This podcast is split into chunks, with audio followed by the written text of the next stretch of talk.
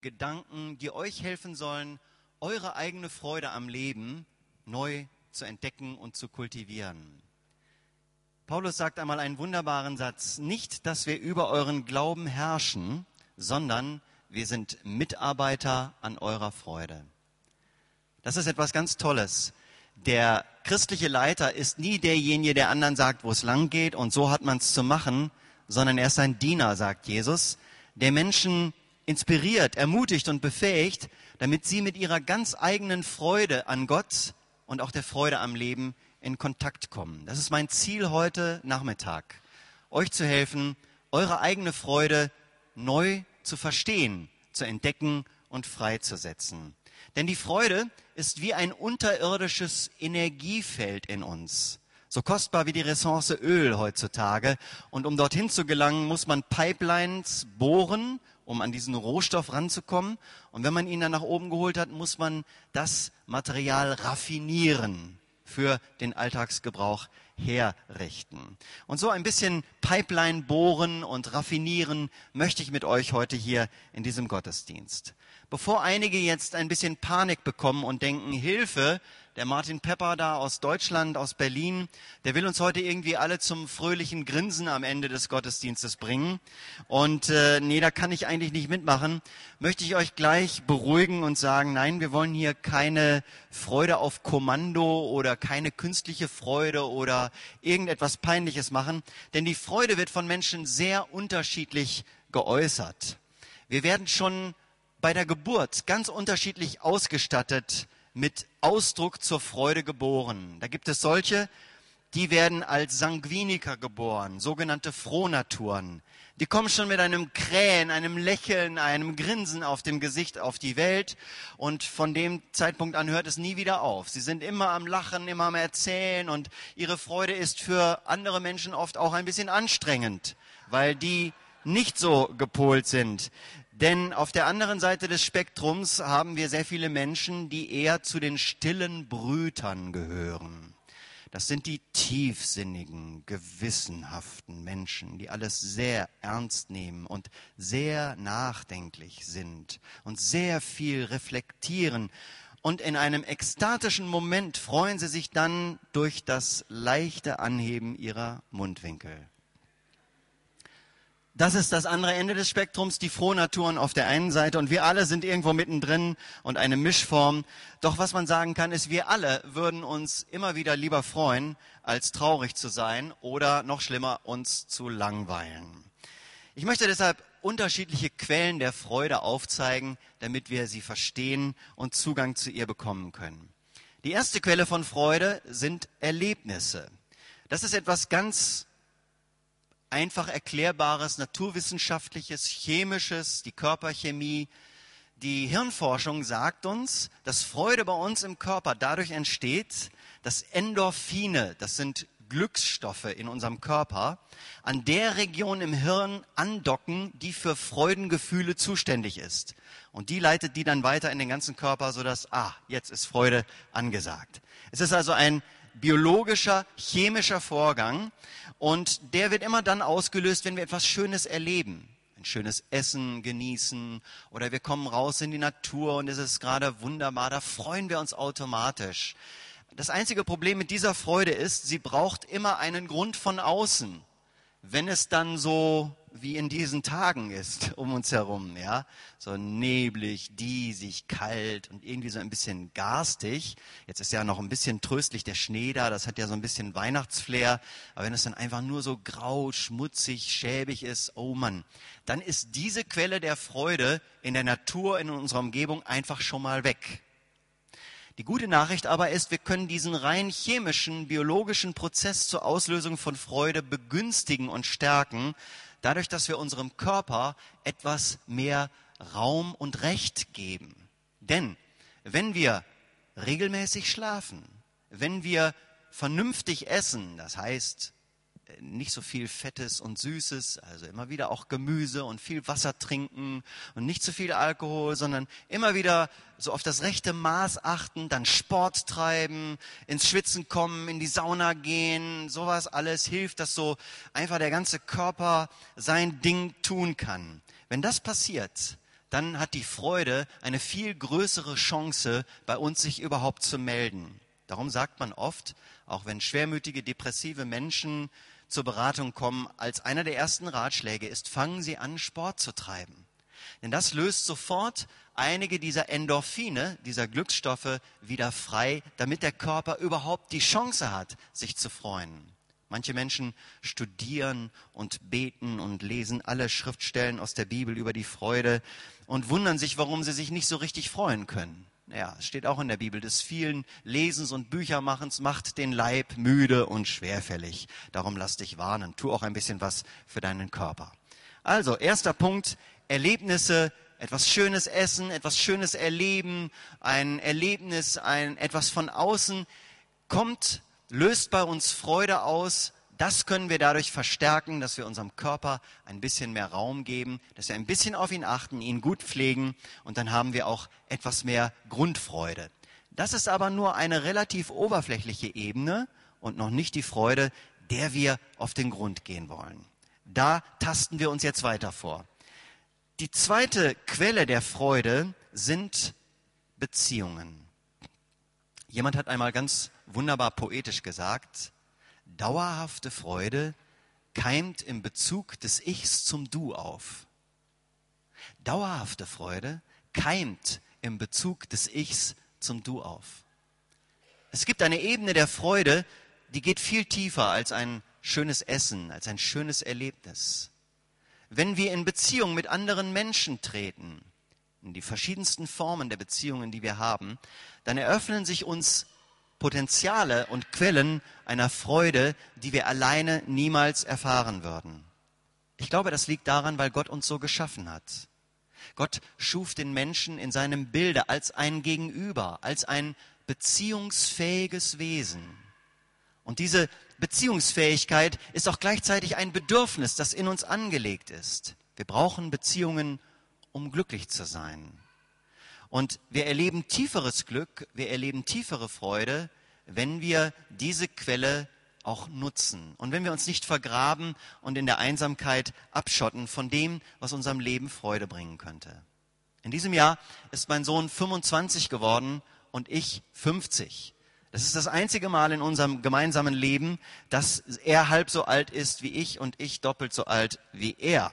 Und wir dachten, das müssen wir ordentlich feiern. Und dann sind wir mit der ganzen Familie und mit seiner Freundin sind wir in ein schönes, teures Restaurant in Berlin gegangen, haben dort ein wunderbares Essen mit mehreren Gängen und edlem Wein bestellt und haben es uns so richtig gut gehen lassen und haben das absolut genossen.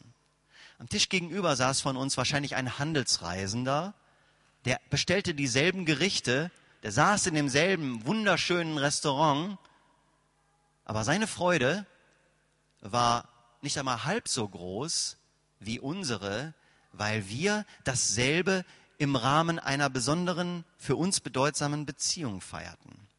Ich will dem Mann nichts unterstellen, er war bestimmt auch auf seine Weise irgendwie froh, aber ich möchte, dass ihr das Prinzip versteht. Wenn man alleine etwas erlebt, das schön ist, kann man sich auch freuen. Aber diese Freude hat so ein Limit. Wenn man in einer harmonischen Beziehung von Menschen, die man liebt, die man schätzt, etwas erlebt, kann die Freude unendlich viel tiefer gehen. Das, was uns an Beziehungen berührt, Wertschätzung, Anerkennung, Liebe, Gemeinschaft, Nähe, Verbundenheit, das sind auch Auslöser einer großen Freude. Natürlich hat das auch immer die Kehrseite und das Risiko ist, wenn wir uns darauf einlassen, erleben wir manchmal auch den Schmerz der Enttäuschung. Doch darüber später noch etwas mehr. Das dritte, die dritte Quelle und die tiefste Quelle von Freude in unserem Leben sind Überzeugungen. In Sprüche 14, Vers 10 heißt es, das Herz kennt sein eigenes Leid und kein Mensch kann sich in seine Freude mischen. Das Herz ist der Sitz unserer Grundüberzeugungen, der Art und Weise, wie wir das Leben deuten, wie das, was an uns herankommt, von uns interpretiert, umgewandelt und Lebensphilosophie daraus gemacht wird. Und das ist in jedem Menschen eine Ebene, die kein anderer beeinflussen kann. Beziehungsweise beeinflusst werden können wir von anderen in dem Maße, wie wir uns auch für diesen Einfluss öffnen. Aber hier gibt es einen Bereich tief in uns, den uns niemand geben kann, aber den uns auch niemand nehmen kann. Das ist die positive Seite dieser Medaille. Das heißt, es gibt eine Ebene in uns, wo etwas sehr schmerzt und wehtut, auch wenn wir nach außen hin ein fröhliches Gesicht machen und andere unterhalten. Und es kann andererseits sein, dass wir in sehr traurigen Umständen arbeiten und leben müssen, aber tief in uns eine Freude tragen, die uns niemand wegnehmen kann. Dahin zu kommen, diese Freude permanent zu tragen, ist nicht ganz einfach. Und in dem Sinne hat auch mal ein Philosoph gesagt, Seneca, res severa est verum gaudium. Wahre Freude ist eine ernste Angelegenheit. Und das meint er sicherlich damit, dass wir uns manchmal durchringen müssen zu einer Perspektive der Freude, die wir oberflächlich nicht so leicht finden. Aber wenn wir uns mal durchgerungen und durchgedacht haben, haben wir etwas in unserem Herzen, was uns hilft, eine dauerhafte, eine starke, eine überzeugte Freude in uns zu tragen, egal wie das Leben uns gerade so mitspielt. Unsere Gesellschaft forscht immer wieder danach, was es ist, das Menschen zu lebensfrohen, glücklichen Wesen macht. Denn pragmatisch ist diese Forschung, man hat herausgefunden, glückliche, zufriedene und frohe Menschen sind produktiver für die Gesellschaft als solche, die ständig in einem Jammertal leben, die ständig sich als Opfer fühlen, die frustriert sind, die müde sind, die Signale der Frustration und der Enttäuschung um sich herum äh, verbreiten. Unsere Gesellschaft funktioniert besser, wenn wir mehr Menschen haben, die das Leben mit Freude gustieren oder gutieren. Und darum hat man sich auf die Suche gemacht. Man hat Studien angestellt, empirische Studien, Vergleiche. Was ist es bei Menschen, was man irgendwie an gemeinsamen Überzeugungen und Gedanken wiederfindet? Man hat Leute, die lebensfroh wirkten, interviewt und hat sie gefragt, wie denkst du darüber und wie gehst du damit um und hat erstaunliche Parallelen gefunden. Von diesen Parallelen ausgehend möchte ich euch jetzt fünf Überzeugungen nennen, die Freude freisetzen. Und das für mich Interessante ist, diese Ergebnisse einer modernen Wissenschaft stimmen mit dem überein, was wir schon vor tausenden von Jahren in der Bibel an Philosophie der Weisheit vorfinden. Ich gebe sie euch gerade mal, diese fünf, und dann gehen wir sie der Reihe nach durch. Die erste Überzeugung ist, ich nehme das Leben an. Die zweite ist, ich beteilige mich. Die dritte ist, ich treffe Entscheidungen. Die vierte ist, ich sorge gut für mich. Und die fünfte, ich lebe eigenständig. Gehen wir ihnen der Reihe nach mal auf den Grund. Die erste Überzeugung, die lebensfrohe Menschen miteinander teilen, ist, ich nehme das Leben an, so wie es kommt. Ich weigere mich, alles persönlich zu nehmen, was mir widerfährt, und Schuldige zu suchen. Weder die Schuld bei mir, noch die Schuld bei den Menschen um mich herum, noch im religiösen Bereich die Schuld bei Gott, dass er nicht so funktioniert, wie ich mir gedacht habe, dass er funktionieren müsste. Ich weigere mich ständig über das Schicksal zu grübeln und nehme das Leben an, wie es sich mir darstellt. Wir machen uns selbst sehr, sehr unglücklich, wenn wir eine bestimmte Forderung an das Leben richten. So müsste das Leben sein, wenn es lebenswert ist. Dann verpassen wir die vielen Übergänge, in denen das Leben schon schön ist, aber noch nicht so richtig superschön und in denen es auch noch ein bisschen schwierig und schmerzlich und hässlich sein kann. Glückliche Menschen haben gelernt, das Leben so zu nehmen, wie es kommt und nicht mit ihrem Schicksal zu hadern. Sie sagen sich grundsätzlich, das Leben ist lebenswert, auch wenn ich Enttäuschungen erleide. In der Bibel gibt es einen Menschen, der alles hatte, was man sich wünschen konnte. Sein Name war Hiob. Er hatte Reichtum, Ansehen, Familie, Gesundheit und all dies nacheinander in kürzester Zeit brach vor seinen Augen weg. Er verlor seine Familie, er verlor seinen Besitz, er verlor seine Gesundheit. Und dann hatte er eine sehr nüchterne, schon eher zynische Frau, die ihm folgenden sehr krassen Rat gab. Hiob, sagt sie, schau doch mal, wohin dich das alles geführt hat, diese ganze Sache mit Gott. Du hast Gott vertraut, du hast gebetet, du hast dir alles entsagt und hast einfach immer volle Pulle dich eingesetzt und geglaubt und du warst auch gesegnet, aber jetzt auf einmal ist das ja alles wieder verflogen. Ich denke, du solltest Folgendes machen. Sag Gott ab, bring dich um, dann hast du es hinter dir. Steht tatsächlich so in der Bibel. Wer das noch nicht gelesen hat, der, dem äh, lade ich ein, schaut mal nach in den ersten Kapiteln des Buches Hiob. Sie sagt ihm, sag Gott ab und stirb. Und dann sagt Hiob Folgendes. Und hier kommt wieder eine Grundüberzeugung eines lebensfrohen Menschen zum Ausdruck.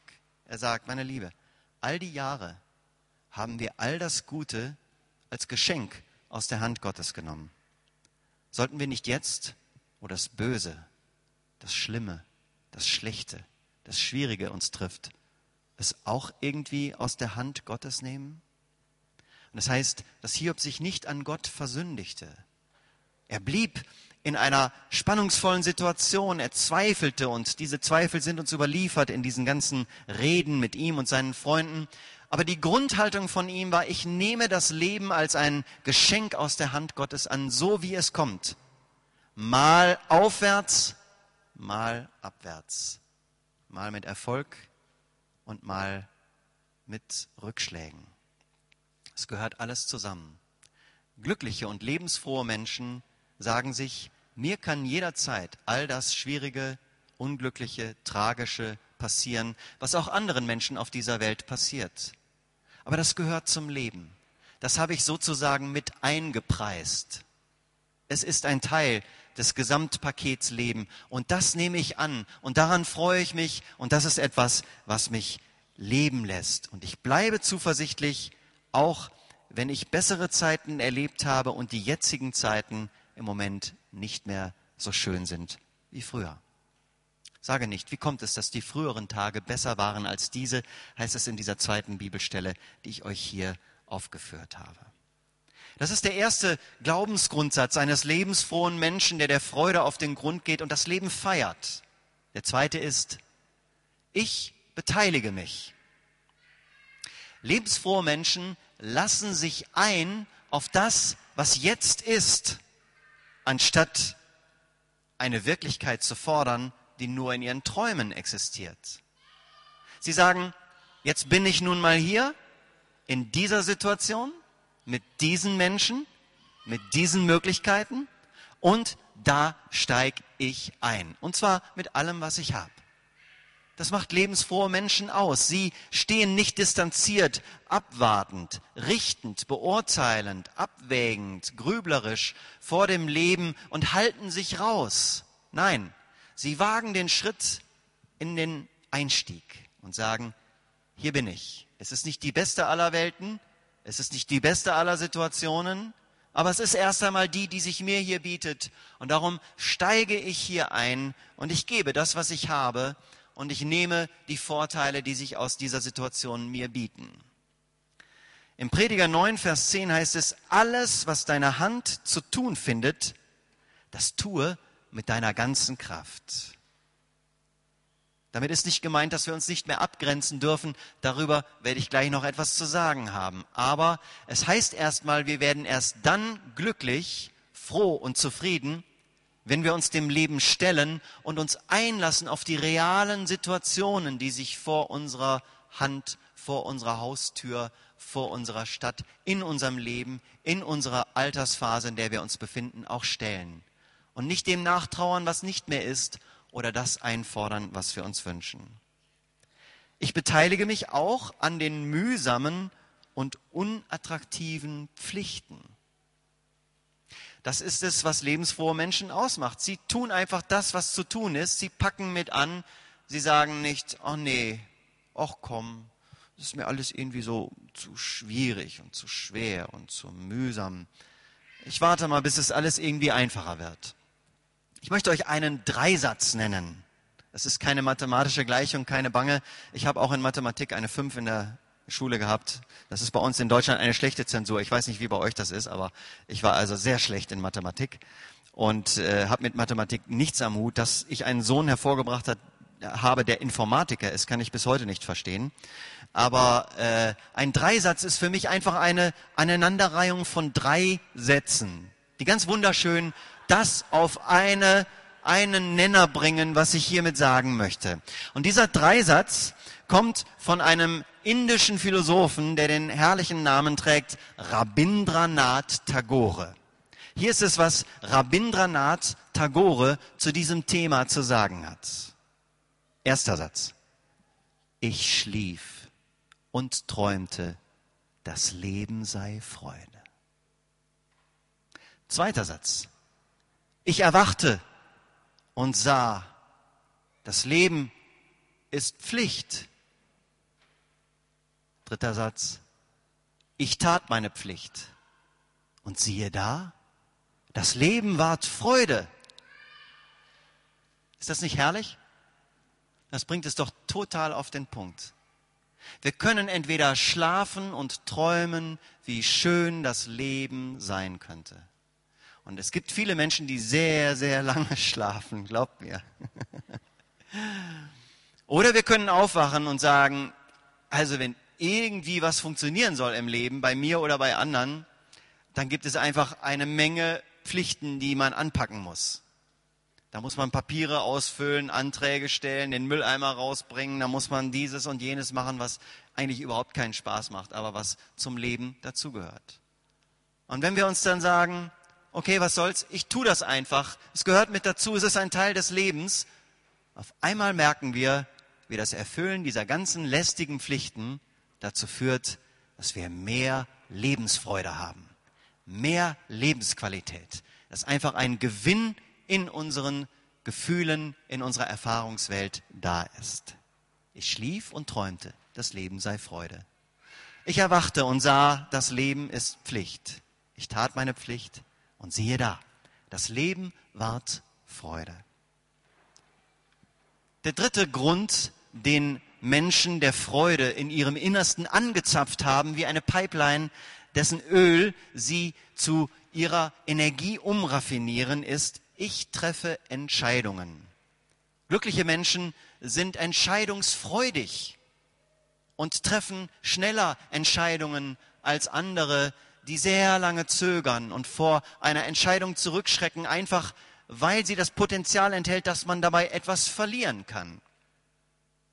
Ein Mann, der mit dem christlichen Glauben nicht viel am Hut hatte, aber wenigstens den Namen Freude in seinem Nachnamen trägt, der Psychoanalytiker Dr. Sigmund Freud, hat einen wunderbaren Satz gesagt, wir sind mehr damit beschäftigt, Schmerz zu vermeiden, als Freude zu suchen. Und das ist eine der Grundkrankheiten unserer modernen Gesellschaft. Wir sind mehr damit beschäftigt, Schmerz zu vermeiden, als Freude zu suchen. Wir trauen uns einfach nicht, der Freude auf den Grund zu gehen, Entscheidungen zu treffen, die vielleicht das Risiko des Verlustes in sich tragen. Denn immer wenn wir zu einer Sache Ja sagen, müssen wir leider zu einer anderen Sache Nein sagen. Das liegt in der Natur unserer Begrenztheit. Wir können ja nicht alles gleichermaßen überall sein. Das würden wir gerne, aber es hat immer damit zu tun, dass wir uns durchringen und doch eine Entscheidung treffen, als nur zu warten, bis die Entscheidung vielleicht leichter wird. Meine Erfahrung ist, dass Entscheidungen, wenn man sie vor sich herschiebt, in der Regel immer schwieriger werden. Und dass es besser ist, zügig eine Entscheidung zu treffen, die auch einen gewissen Schmerz mit sich bringt, und dann aber durch zu sein und zu sagen, jetzt habe ich was gemacht. Und es hilft, der Freude auf den Grund zu gehen. Jesus hat es einmal so gesagt. Wer sein Leben um jeden Preis erhalten will, und zwar so wie es ist, ohne unbequeme Veränderungen, der wird es verlieren. Wer aber bereit ist, etwas von sich zu verlieren, der wird seinen Gewinn bei Gott und im Leben finden. Der vierte Grundsatz eines freudigen, fröhlichen, zufriedenen Menschen ist, ich sorge gut für mich. Hier ist das Lied, das Wissen um das eigene anzusiedeln, was ich euch vorhin im Vorfeld dieser Predigt gesungen habe. Ich erlebe in mir selbst oft ein schlechtes Gewissen, wenn ich anderen Grenzen setze, wenn ich mich durchsetze, wenn ich Nein sage, wenn ich einen Spendenaufruf verweigere, wenn ich einen Hilfsaufruf, mich irgendwo zu beteiligen, verweigere. Ich tue das dann ja, weil ich das auch muss, einfach um zu überleben. Man kann nicht alles tun, aber ich fühle mich dabei oft mies. Und ich habe gelernt, dass Gott das gar nicht von mir erwartet, dass ich mich dauernd mies fühle, wenn ich mich um meine eigenen Belange kümmere und das absichere, durchsetze und schütze, was mir anvertraut ist, an Zeit, an Energie. Ich sorge gut für mich. Ich habe kein schlechtes Gewissen, wenn ich mich um meine Bedürfnisse kümmere. Der Apostel Paulus schreibt in dieser Epheser 5 Stelle von der Liebe eines Mannes zu seiner Frau und er sagt, es ist das Natürlichste, dass man sich um seinen eigenen Körper kümmert, dass man sich pflegt, dass man sich ernährt, dass man gut zu seinem Körper ist. Dann fühlt man sich wohl und in derselben Weise sagt er, ist das auch auf den Partner anzuwenden. Wenn wir in einer Verbindung stehen, dann sollten wir diese Wertschätzung, die wir normalerweise auch uns selbst gegenüber haben, diesem Partner auch angedeihen lassen. Ist es nicht seltsam, dass wir in unserer christlichen Kultur oft so viel schlechtes Gewissen vermitteln, wenn man sich einfach nur um die Bedürfnisse kümmert, die man so hat, wenn man auch an sich selber denkt. Und ich denke, das ist ganz wichtig, dass wir das mit einem großen inneren Ja tun können. Dass wir anderen Menschen Grenzen setzen können, ohne uns schuldig zu fühlen. Derjenige, der für uns das Urbild aller Opferbereitschaft, Hingabe und Verzicht ist, Jesus. Er konnte Menschen sehr schroff abweisen. Weib, was habe ich mit dir zu schaffen, sagte er einmal seiner Mutter, als sie ihn bat um Hilfe bei der Hochzeit zu Kanaan. Meine Zeit ist noch nicht gekommen.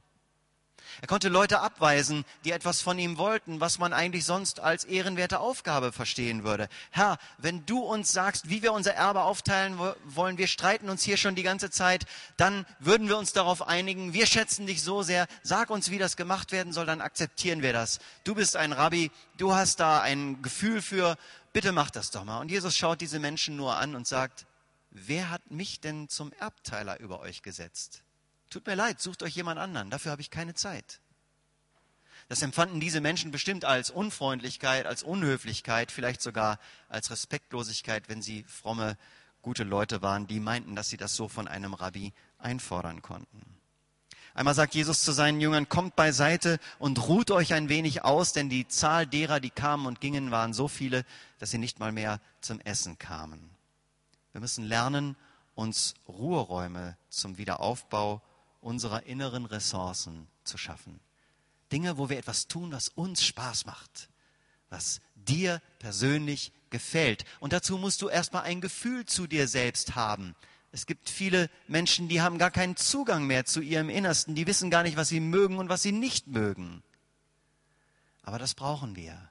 Und es ist sehr gesund, dass wir uns auch ein bisschen mit uns selbst beschäftigen, über uns selbst nachdenken. Das ist noch kein Egoismus und noch kein Narzissmus. Narziss war ja der griechische Jüngling in der Sage, der sein Spiegelbild in einem See sah und sich dann in sich selbst verliebte. Eine lustige und tragische Geschichte, die wir heute bei den Menschen sehen, die zu sehr mit sich selbst beschäftigt sind. Man spricht von den Männern manchmal bei einem, von einem Adonis-Komplex, dass man sich über jede Falte und jeden Pickel und jede Unausgewogenheit in seinem Aussehen große Sorgen macht und alle möglichen Mittelchen ständig kauft und Operationen fangen hier bei uns auch immer mehr an. Also dieses übertriebene Gehabe um, wie sehe ich aus und wie perfekt bin ich, das ist für mich Narzissmus. Aber wenn du dich immer wieder zurückziehst und dich fragst, so, was tut mir gut, was fehlt mir, was habe ich in der letzten Zeit vermisst und worüber würde ich mich freuen und was kann ich mir selber auch Gutes tun, womit kann ich mich belohnen. Das ist kein Egoismus, das ist ganz gesunde Liebe zu sich selbst. Letzter Punkt. Leute, die von Freude getragen sind, sagen, ich lebe eigenständig. Ich bin kein Sklave, sondern ein freies Wesen. Und das stimmt mit dem überein, was uns Paulus im Galaterbrief zuruft. Er sagt, für die Freiheit hat Christus uns frei gemacht. Steht nun fest und lasst euch nicht wieder innerlich versklaven. Gemeint war natürlich diese strenge Gesetzlichkeit in der Gemeinde zu Galatien, wo die Leute gefordert wurden, sich noch mehr an dieses Gesetz anzupassen und wieder diesem Gesetz zu unterwerfen, das Christus erfüllt hatte, aber nicht gekommen war, um es in all seiner Schärfe noch einmal neu aufzurichten. Ich lebe emanzipiert, habe ich hier geschrieben. Emanzipation kommt aus drei lateinischen Worten. E, manus und zippere und heißt wörtlich aus der Hand gegeben. Wenn ein Sklavenbesitzer damals einen Sklaven so liebte, dass er sagte, ich möchte nicht, dass du mir noch aus Pflicht und Zwang dienst, ich möchte dir die Freiheit schenken, dann emanzipierte er ihn, dann gab er ihn aus der Hand. Und er sagte, jetzt können wir als Freie miteinander diskutieren, was du mir wert bist, du kannst mir gerne weiter dienen und für mich arbeiten, aber in einem anderen Verhältnis, nicht mehr als Abhängiger, Höriger, sondern als freier Selbstständiger. Oder wenn ein Vater seine Kinder in die Selbstständigkeit rief, die wurden oft damals von Vormündern erzogen und mussten dauernd um Erlaubnis fragen. Und bei jeder Eigeninitiative hatten sie oft ein schlechtes Gewissen und mussten sich entschuldigen. Nein, der Vater sagte irgendwann, jetzt möchte ich, dass du dein eigenes Leben führst, dass du mit den Konsequenzen deines Handelns lebst. Hier ist dein Erbe, du kannst das nutzen, das, was daraus wird, ist deine Sache. Ich gebe dich aus der Hand. Und ich sehe diesen Geist der Emanzipation bei unserem himmlischen Vater. Ich sehe, dass Gott schon in der Schöpfung gezeigt hat, dass er kein Gott ist, der einfach nur will, dass alles gut funktioniert, sondern dass ihm die Freiheit und die Würde selbstständiger Wesen wichtiger ist als der geregelte Ablauf aller Dinge. Gott hätte eine Welt von Robotern schaffen können, die automatisch das tun, was er will, damit alles funktioniert. Aber er hat sich für dieses Risiko der Freiheit entschieden, was eine Menge Leid in unserer Wirklichkeit freigesetzt hat, aber auch eine tiefe Würde und eine innere Freiheit, die wir sonst niemals erfahren würden.